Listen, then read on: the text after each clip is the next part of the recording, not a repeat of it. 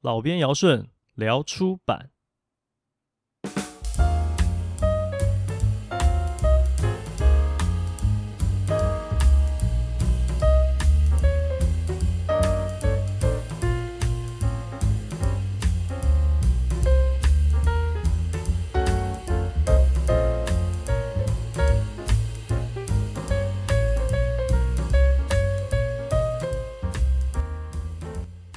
编辑是我的职务，出版是我的职业。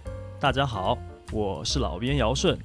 如果你对出版有兴趣，想要进入这个行业，或者你喜欢书、喜欢阅读、喜欢写作，又或者你和我一样也在出版业工作，都欢迎你来和我一起聊出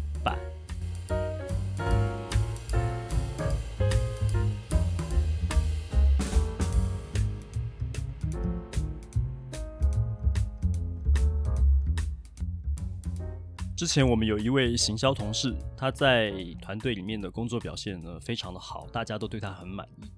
不过在今年年初的时候呢，他跟我提了辞呈，我就问他原因是什么，就官方说法哈，以个人志向为由啊。我进一步问他说：“你是不是已经在别家出版社找到工作了？” 他就笑一笑，也很老实，就告诉我说：“其实没有错啦，他已经找到了另外一家出版社的工作。”不过那家出版社呢，它是做译文方面的书籍的，跟我们现在在做外语学习书呢，很很大的不一样了哈。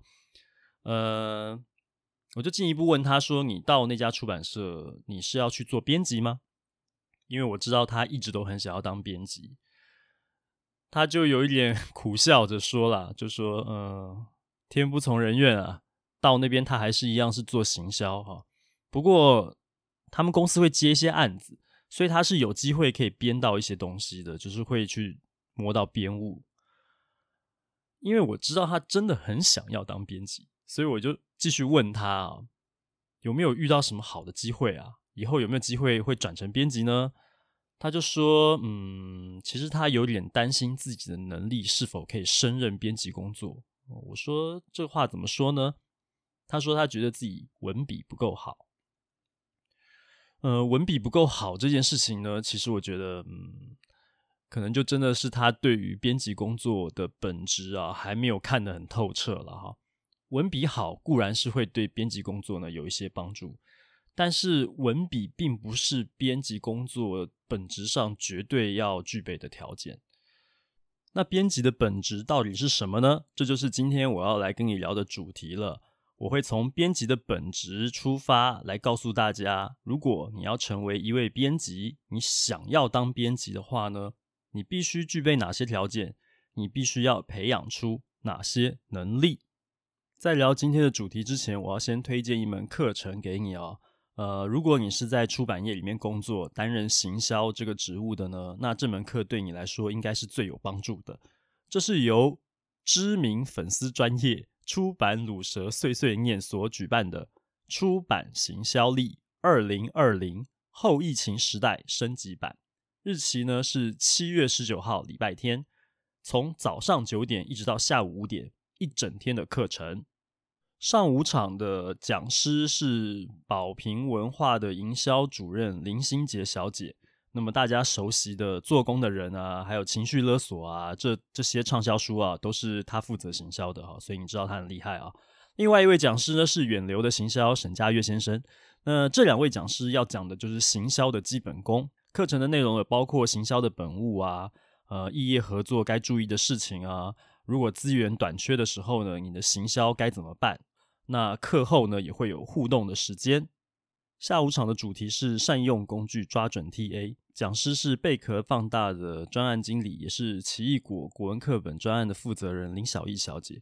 内容包括认清网络社群经营的现实、群众募资的案例分享，还有就是社群经营必备的好用工具。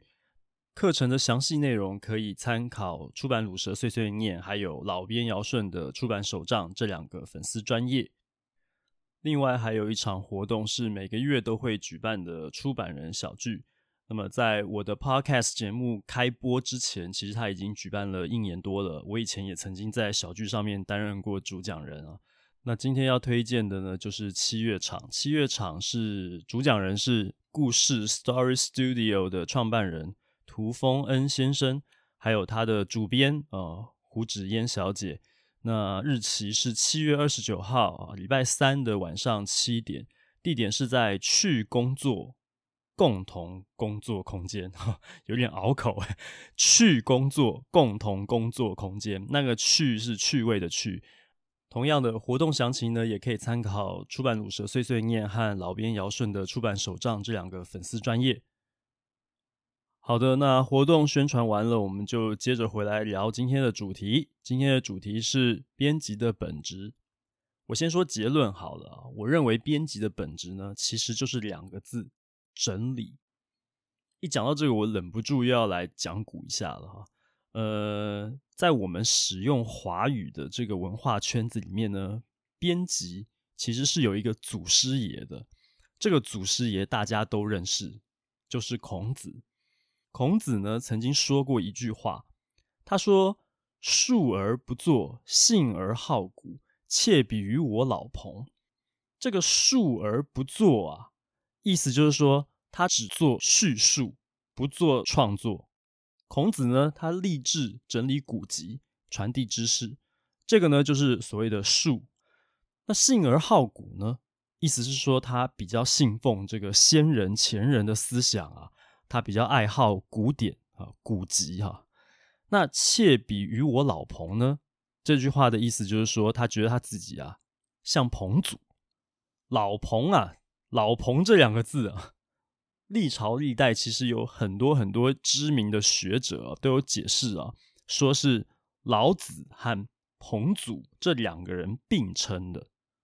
这个说法其实我一直是自己觉得蛮怀疑的啦，因为孔子跟老子的年代太相近。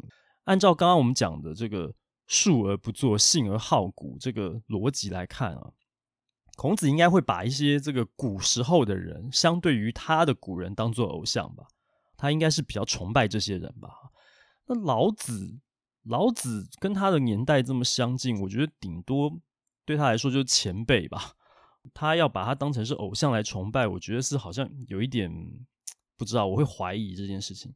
当然也有有人说啦，说老子他是什么？他是东周时期啊，在周天子的这个呃，在天子脚下哈，管理国家图书馆的。所以有人说就，就、啊、嗯，那孔子他自己在从事的工作啊，他就会觉得说，他跟老子在管理书图书馆一样啊，啊，所以听起来好像也是有这个可能啦。那彭祖又是谁呢？我记得啊，我小时候看中国童话这个书的时候，有提到这个人，说他年轻的时候啊，无意间遇到八仙，八仙啊，就是吕洞宾啊、曹国舅啊、铁拐李那那群人啊。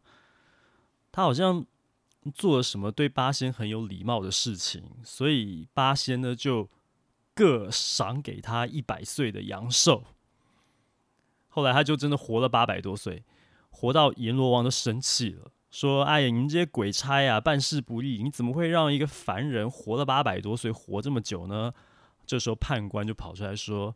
啊，是因为生死簿几年前啊被这个孙悟空烧掉了，所以他现在查不到彭祖这个人的资料，就没办法勾他的魂。后来阎罗王就说：“那你就这样子好了，想一个办法哈，派一群小鬼到河边去洗炭，洗木炭啊，说要把那个木炭黑色的木炭洗成白色的。”他说：“如果呢，路边的人看到了这个在洗木炭这件事情呢，可能就会有人说：‘哎呦，活了多少岁数了，我从来没有看过人家洗木炭这种事情。’如果你刚好遇到一个人，他跟你说：‘我活了八百多岁了，从来没有看过有人要去洗木炭，把木炭可以洗白这种事情的啊，你就可以由此判断这个人就是彭祖，你就可以把他的魂勾回来了。’后来那个小鬼去洗炭，还真的就遇到了一个人这么说，然后确定他是彭祖，就把他带回来。”我小时候就觉得这个故事超荒谬，有够扯的。万一这个回答人只是跟我一样说话很喜欢用夸饰法的话，那我不就变成冤魂被勾走了吗？是不是？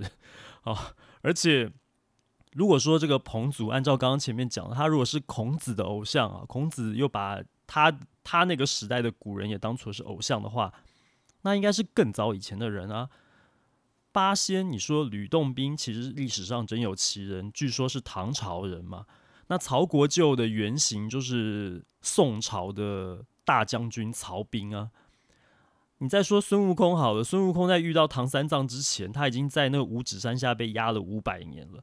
你从唐朝往回推五百年，那时候是汉朝嘛？你可能孙悟空刚跑出来的时候，那其实可能那时候是汉朝，对不对？那不管你是哪一个朝代的，这些人都是彭祖之后时代的人啊！你怎么会去？哦，还是说这些人已经成仙了？本来就是哦，这个不是人，所以他可以穿越时空跑到那个远古时代去赐给彭祖八百岁的寿命呢？我怎么会讲到这里来？哦，对了，讲到这个述而不作啊，对，怎么扯到彭祖越扯越远？啊，总而言之，这个彭祖其实他应该是殷商时期的一个大夫啦。哦，所以呢，这个孔子会认为彭祖是他的偶像，因为他是这个远古时代的贤者啦。那也有一说，就是说他为什么会呃什么老彭啊、好像还是用这个老子跟彭祖并称的这个呃这一派说法，就是认为说，因为彭祖的思想就比较是接近后来老子这个道家无为的这个感觉，哦，所以有此一说啦。讲了半天古这个到底跟编辑有什么关系呢？我们就回来讲这个述而不作。哈，述而不作这四个字其实就可以说明编辑工作的本质，编辑工作的基本啦。好，就是整理这两个字。孔子呢，他整理的是古籍，我们整理的呢是稿件。稿件呢，有可能是作者交上来的，有可能是我们花钱买回来的，也有可能是我们出好题目请别人写的。这些东西都是资料，所以编辑的工作就是在整理这些资料。只是在整理的时候呢，你要弄清楚一件事情，这其实也是述而不作里面的述有提到的，他要叙述出去。因为孔子大家知道他是呃这个讲学的人，他有很多学生嘛，哈，所以他在整理古籍的原因是什么，动机是什么？其实是他要把知识传递出去。同样的。编辑在整理资料的时候呢，也一样要搞清楚我们在整理的这些稿件啊，我的目的是什么，动机是什么？因为呢，这些会牵涉到我们在整理稿件的时候呢，你要秉持怎样的原则，采用怎样的逻辑，你要选择用怎样的呈现方式。那最重要的是，我们到底是为了谁在整理这些资料？我们要怎么样去把它呈现出来？所以你知道啊，从最基本的“整理”这两个字，就可以延伸出一大堆编辑应该要留意的工作方法，而且还会因为时代的不同、科技的进展，衍生出更多更多以前我们也没有听过的工作方法。比方说，最近呢，我的粉砖上呢，有有人问到哈，就是关于电子书的问题，引起了不少的讨论。这个就是我当初刚出来做编辑的时候呢，不会遇到、不会接触到的事情。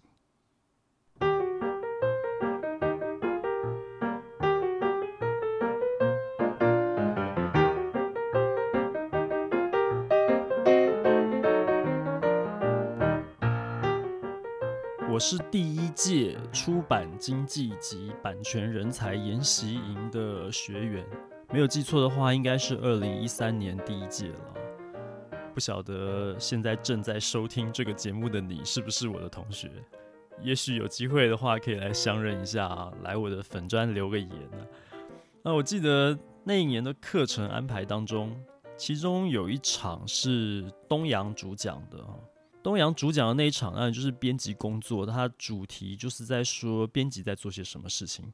他做了一个投影片动画，那我记得很清楚，因为那时候效果实在太好了。他就一直在按那个、那个、那个剪报笔啊，按着、按着、按着，然后那个动画就会开始跑嘛，哈。那画面上呢，就跑出来一个一个又一个，就是从底下这样冒出来一个一个像云一样漫画的那个对话框。那对话框里面呢，就出现了审稿、校稿。修稿、打样、发印、做 banner、包赠品、办活动、打收银、陪作家喝酒，然后后面还有一大堆开会、开会、开会、开会、开会、开会。啊，这个就是编辑平常在做的事情。当时他那个投影片这样秀出来之后，全场笑翻啊，真的引发共鸣啊。后来有一个很知名的编辑粉专，叫做 A 编公式中。A 边公式中的 A 边呢，他对于编辑工作呢，哦，好像也有十分相似的体认，所以他做了一张编辑元素表。这个在出版业界啊，非常非常的有名。你几乎只要是在出版业工作人，大概没有人不知道这张表的啊。呃，如果不晓得的朋友呢，你知道化学元素表长什么样子吗？好，就是一格一格的。那它就是变成编辑元素表，就是每一格呢都变成了是编辑的工作内容，但是它它把一些编辑会面对的恐怖的事情也加进去了，比方说大改、水逆这些 与时俱进的内容啊，它也加入了一些就是啊，怎么说呢？这个叫做苦中作乐的部分吧，比方说鸡排、蒸奶，他也一并把它写在里面了，很有趣，很有趣啊。呃，总而言之，他就是把编辑日常事务、杂物跟一些这种不可抗力呢，全部都更完整的结构化、图像化成一个元素表这样子。那甚至现在呢，编辑元素表呢，已经商品化了。各位知道吗？A 边公式中的 A 边，它有一个非常好的伙伴，就是边笑边哭的 B 边。他们两个已经成功的把编辑元素表商品化了。哈，他们推出的这个第一款这个产品呢，哈，就是 L 型资料夹，A 四大小的哈。那采用雾面的材质，一式两份，分别是 A 边深色款，还有 B 边粉色款。现在呢，你到这两个粉砖呢。你就可以找到购买链接，直接点进去填单，就把它买下来。然后呢，他们就会直接寄到你手上。赶快，限量是残酷的。无论你是想要当编辑，还是早就已经对这些内容感同身受，然后甚至你就是那个在敲碗拜托给你钱，赶快做，把它做成商品的，抢着要买的朋友，如果你还没有去买的。赶快去买，赶快来给他支持捧场一下啊！我怎么会把节目做得像在业配一样？诶，这个我要先强调一下，我没有收任何一毛钱，我自己也是花钱直接去跟他买这个资料夹的哈。好，回过头来继续聊我们今天的主题——编辑的本质。那其实无论是刚刚提到东阳的那一张投影片，还是后来 A 编做的这个编辑元素表啊。他都是用一种比较戏谑的方式，比较好玩、好笑的方式去讲编辑要做些什么事情。那本质上呢，我就来整理一下哈，整理出来哈，有几个关键的能力。在上一集的节目当中，我跟你聊了做一本书要花哪些该花的钱。我是从外版书、自制书跟作者书来切入。同样的，编辑的本质。编辑应该具备哪些条件？他应该要培养出什么样的能力呢？也可以从这三个面向来聊。首先，我们就来聊一下外版书好了。外版书呢，其实呢，考验的是选题能力，或者我应该说，外版书是最适合编辑入门去培养选题能力的所谓以战代训的工作方式。为什么这么说呢？因为它必须透过一个审书机制来决定我们是否可以购买这一本书的繁体中文版。那审书是基本功了，审书其实就是拆解，就像乐高积木一样。我们今天如果在玩具店看到一盒乐高，我们把它买回家之后呢，我是按照这个说明书上面的步骤去把它拼成一座城堡。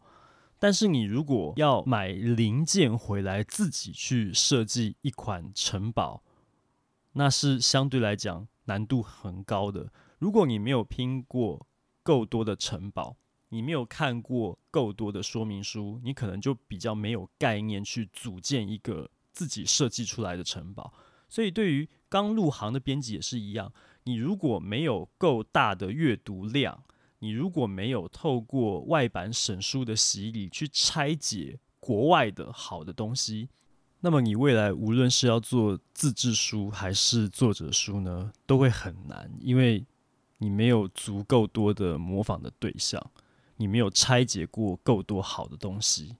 这其实是一个学习过程啊。最近刚好我就遇到了我们团队里面的编辑呢，他们看到了一些觉得好像有兴趣的题目，可是他们就会先来问我说，值不值得继续往下审？因为他们可能会担心的就是，万一我花了很多的时间去审这本书，结果呢，他审书没有过，不能买这个版权，那好像就做白工了，我就浪费了时间了。因为毕竟编辑确实是很忙。不过呢，其实我并不建议你在还没有充分的审阅过这个外版书，你就来问，先问说要不要继续往下审，因为审书对我来说其实是一个练功的好机会。哦，我不是说你一定要把整本书都看完再来判断，毕竟审书也是有快速的方法的，我们必须要考虑一下，你还是要注重一下工作的效率。那审书快速的方法，其实呢，有点像是这种雪球速读法啦。你要掌握的其实是纲要，透过目录去了解关键字，然后去挑里面呃主要的论述来看。不一定真的是要整本书看完，但是起码也要看得够充分，能够写出一篇像样的审书报告。这个才是真的有在拆解人家的好东西，才是真的有学习到。累积的够多，就会对选题有帮助。毕竟外版书有它的局限性啊，有很多书其实内容不错，但是我们常常会听到一种说法叫做不接地气。比方说我们现在在做的外语学习书好了，其实有很多用韩语写成的日语教学书，或者是用日语写成的韩语教学书。它的立意是好的，它对于他们自己国家的读者，这些外语学习者呢，非常有帮助。但是你把它翻译成中文以后，它好像变成了一种转了两手、三手的资讯。那这样子对于繁体中文的读者，对于我们的外语学习者来说，好了，它不但可能没有帮助，甚至还可能造成误解。如果你的翻译品质真的不好的话。而这个就是透过外版书的审书去测试，对于我们本地的读者到底有没有意义，无形中其实就在培养你的选题观点。也许你会在审书的过程当中累积了很多很多失败的经验，但这些其实都有可能会成为你的养分，对于你未来的工作内容呢，是有帮助的。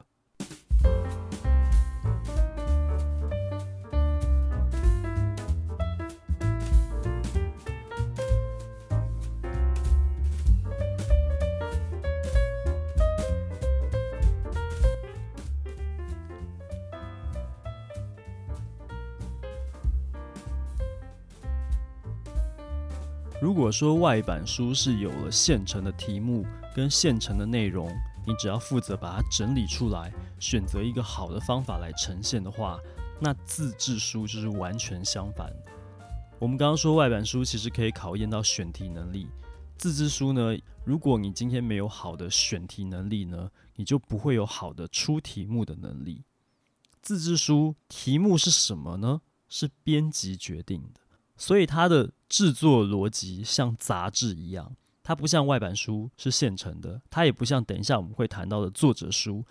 自制书不一样，编辑有绝对的主导权，要来决定我们要做怎么样的一个题目。一旦你决定了题目之后呢，你就必须要去找外包工作者来跟你配合，你必须把案子发出去。所以这个在考验的就是整合能力了。因为你一本书可能会面对到超过三位以上的合作对象，你可能会有采访编辑，你可能会有写手，你可能会有摄影，你可能会有插画，你甚至会有外包的编辑帮你做其中的一部分的内容。那更不用说了，无论你做的是什么书，你都会需要封面设计、版型设计，这些在自制书上面呢，也都一样会遇到。所以你要知道资源在哪里。你要知道，好的工作者能够跟你配合的人在什么地方，然后你要控制这些成本，你要控制这些进度，这都是整合能力。这已经进入到管理的阶段了哈。所以，呃，没有一点点功力呢，其实要做自制书是很困难的。总归一句话，就是整合能力，大概可以把所有的这些细项的能力呢，都涵盖在这里面。外版书题目是现成的。内容也是现成的，只要你决定了可以购买这个物件，你马上就可以开始工作。自制书呢，虽然它没有内容，但是呢，题目是你定的，只要题目有了，方向对了，你可以自己动起来，去组织你的团队，你可以分散风险。怎么说分散风险呢？就是说，你的外包工作者呢，其实是拆分你一整本书的工作分量去进行工作的。所以呢，一旦如果里面有遇到了什么意外，或者是脱稿这些状况的时候呢，你可以。甚至可以调整你的工作团队的阵容，你可以换人，这些都是自由的，因为题目是你出的，运作也是你自己在负责的。唯独唯独，我们进入到作者书最难 最难的，我觉得就是作者书了。作者书该怎么办才好呢？我们常常会遇到有人想出书，但是他要写什么题目，他不知道。他能写什么内容，他也不知道。碰到这种作者的时候，你该怎么办才好呢？又或者，这个作者他满腔热血，他已经知道，他很确定，他就是要写这个内容。但是你经过了前面的这些工作洗礼，你发现不对，作者的内容跟你的选题有很大的冲突。也就是说，讲白话啦，没有市场。那该怎么办才好呢？为什么我把作者放在最后面？其实就是你必须要有外版书跟自制书够充分的工作经验，你要有了选题的能力，你要有了整合的能力之后，你才有足够的本钱来跟作者商量你应该写什么内容。也许你会觉得很奇怪，作者整本书。不是每一个字都是他写的吗？其实我可以告诉你，常常不是这样的。作者呢，如果没有编辑的引导呢，他要自主的去写一个东西呢，其实是有很大的困难的。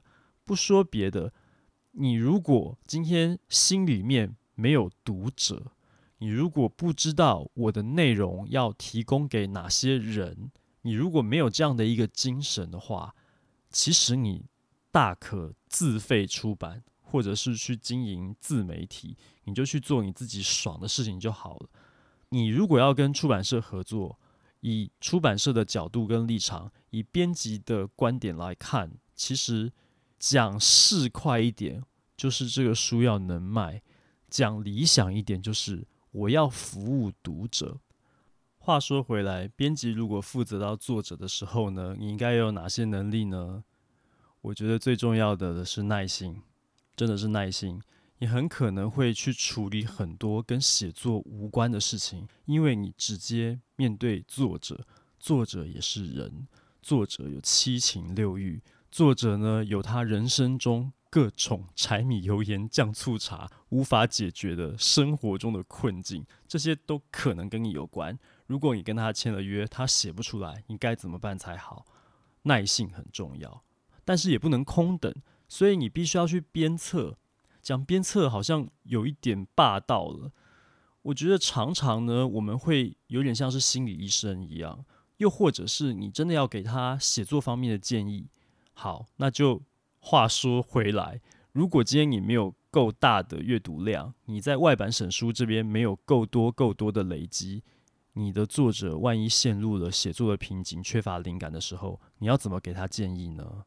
当然，我不是说你一定要透过外版书啦，你自己本身在工作之余是否能够保持大量的阅读量，这点也是很有帮助的。再来就是，如果你的作者他的思绪天马行空、失控的时候，如果你没有经过自制书的结构去把规格开出来，去把工作的目标阶段性的律定出来的话，你的作者。也会无所适从，他很可能就会陷入一个哦脱稿啊，呃或者说写作的不顺遂啊，你必须要协助他的，所以不是说编辑只是坐在编辑台上等作者有一天他终于交稿了，然后我再把你的书拿去印一印就没事了。负责任的编辑其实要做的事情非常非常的多，很多时候你简直就已经是像保姆一样要去照顾你的作者。好的，我们总结一下今天的节目内容。以编辑的本质而言呢，其实就是整理这两个字。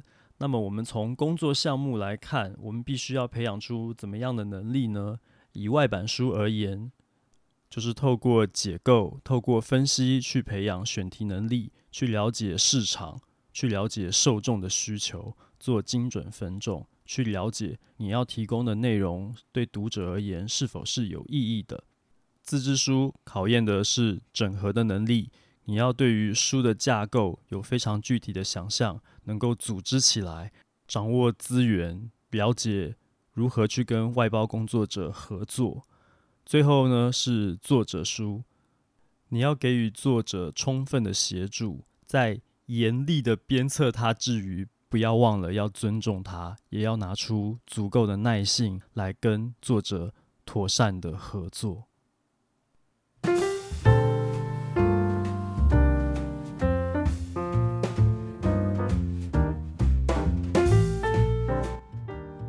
如果你喜欢我的节目，欢迎你加入我的脸书粉丝专业老编姚顺的出版手账。你可以在那里看到许多和出版、编辑、写作有关的工作经验分享和趣闻。你可以透过提问箱发问，或是发讯息给我。也欢迎你在喜欢的 po 文下留言。想要订阅或是追踪这个节目也非常简单，无论你使用的是手机、平板还是电脑，都可以在 Sound On、Spotify、Apple Podcast 和 Google Podcast 上面找到老编姚顺聊出版。使用 Apple Podcast 的朋友，请帮我点选星级评分，撰写评论，告诉我你还想知道哪些和出版有关的话题。也希望你能将我的节目分享给更多对出版有兴趣的朋友们。今天就聊到这里了，我们下一集节目见。